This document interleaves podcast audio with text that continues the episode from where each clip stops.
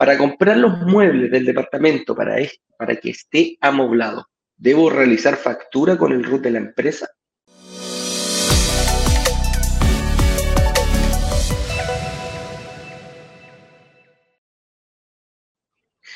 Mira, no necesariamente. Ahora, lo más, si vas a comprar los muebles, ¿cierto? Si vas a comprar los muebles, la mejor estrategia sería que una vez que ya tengas la configuración hecha, ¿cierto? Después comprar los muebles.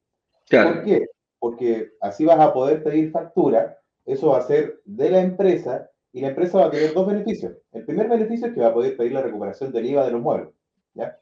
Que hay mucha gente tampoco lo sabe, dice, hay gente que se, adelantó y me dice, oh no, ya tengo los muebles comprados. Ah, perfecto.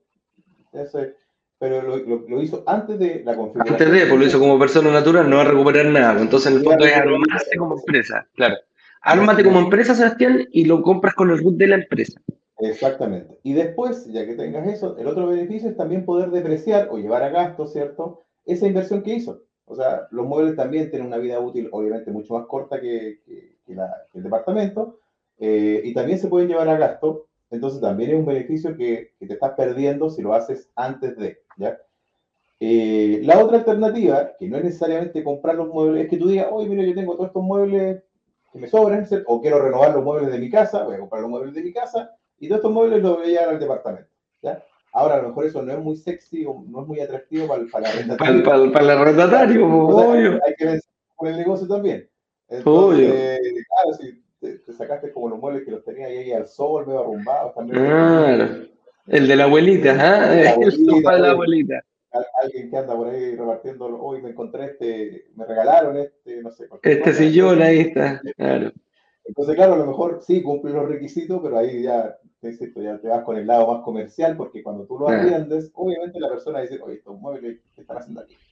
Así es. Falla Mortero, buen día. Soy nuevo en esto. Me interesó y debo adquirir los conocimientos para invertir a futuro pronto. Por supuesto, Fayan, ese es el objetivo. Ya, está, ya eres parte de la comunidad. Inscríbete en brokerdigitales.com slash workshop que lo está viendo, está saliendo el link ahí abajo, para que pueda empezar a recibir, ser parte de la comunidad y empezar a recibir toda la información que necesita. Mucha gente me escribe, me dice, oye, mándenme más información. Nosotros no mandamos información a nadie, a nadie. Nosotros no, hacemos asesorías personales tampoco. Eh, lo que sí, acuérdate, te lo voy a decir al final, cómo poder hacer, cómo poder empezar a, a armar tu estrategia con una reunión con nuestros analistas. Pero reuniones personalizadas, creación de estrategia, es de cada uno. No todos nuestros testimonios lo dicen lo mismo. Lo único que tú tienes que hacer es dedicarle tiempo, amigo mío. Ese es el objetivo. Ese es el objetivo. Eh, Manuel Norambuena dice, ¿se puede comprar un departamento nuevo y solicitar factura como persona natural? Eso no. ¿O sí? solo como persona natural. No puedo pedir factura. ¿O sí? Es que, mira, cuando dice solicitar factura, yo entiendo pues después a lo mejor Manuel aclarar su pregunta, pero yo entiendo que él dice que cuando él compra el departamento le van a facturar el departamento. Ahora, esto pasa en las inmobiliarias por obligación, ¿cierto? Y de hecho, el mismo notario cuando van a hacer la, escrituración va a pedir la factura porque ellos tienen que hacer el cumplimiento y en la medida que califique, ¿cierto? Porque hubo un periodo de transición donde todavía quedan departamentos que se vendían sin IVA, eh, pero hoy día la mayoría de los departamentos... Ya están todos con IVA. Claro. Yo no, conozco proyectos, ahí me puede corregir alguien de la comunidad, pero yo no conozco proyectos que, que se vendan. Desde el, desde el 2019 en adelante creo que fue, 2019 ya... 2017. Los últimos hasta el 2018, por ahí algunas promesas. Ah, para aparecieron algunos, claro. Todavía que quedar con algunas condiciones, pero ya de ahí en adelante no, no quedan. Ahora, todas las inmobiliarias te van a emitir una factura. ¿ya? De hecho, hay gente que me dice, oye, pero es que a mí no me emitió la factura. No, si la emitieron, lo que pasa es que no, no te la entregan porque a lo mejor la inmobiliaria, como ellos tienen, como la inmobiliaria tiene la obligación y entiende que está comprando de una persona natural que a lo mejor va a vivir o va a ser inversionista y lo va a arrendar, pero que no va a ocupar la factura o no va a ocupar el IVA, eh, tú ni siquiera te enteras que tienen la factura, ni siquiera te la entregan. Por lo general, realmente vienen dentro del set que te entregan con la escritura, ¿cierto? Ahí viene Yo no lo sé ni cuenta.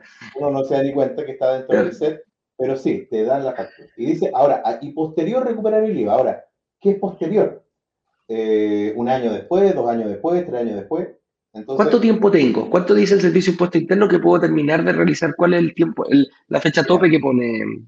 Es que hay, primero que nada, si cumplimos los requisitos o no cumplimos los requisitos. Entonces, ese tema de posterior, es súper buena la pregunta porque sirve para aclarar esa, esa gran incógnita que me dice, oye, es que yo ya compré hace como un año atrás, me gustaría ver la recuperación del IVA, todavía estoy dentro del año. Sí, pero a ver, primera pregunta, ¿el departamento lo amoblaste? No. ¿El departamento está arrendado? Eh, sí, está arrendado. Ah, significa que no cumple los requisitos. Porque primero no lo amoblaste y segundo, ya, ya, ya lo estás explotando. ¿Entiendes? Ahora, muy distinto es que tú me digas, no, el departamento, mira, lo tengo ahí, nunca lo, lo, no lo arrendé porque, no sé, me pensaba ir a vivir en realidad y ahora como... No fue nunca. nunca. Nunca hice nada. Entonces, si nunca hiciste nada, entonces sí, obviamente lo puedes amoblar y lo puedes entregar amoblado, ¿ya? Entonces, ese, ese eh, a posterior de recuperar el IVA depende de las condiciones que pueda cumplir o no, ¿ya?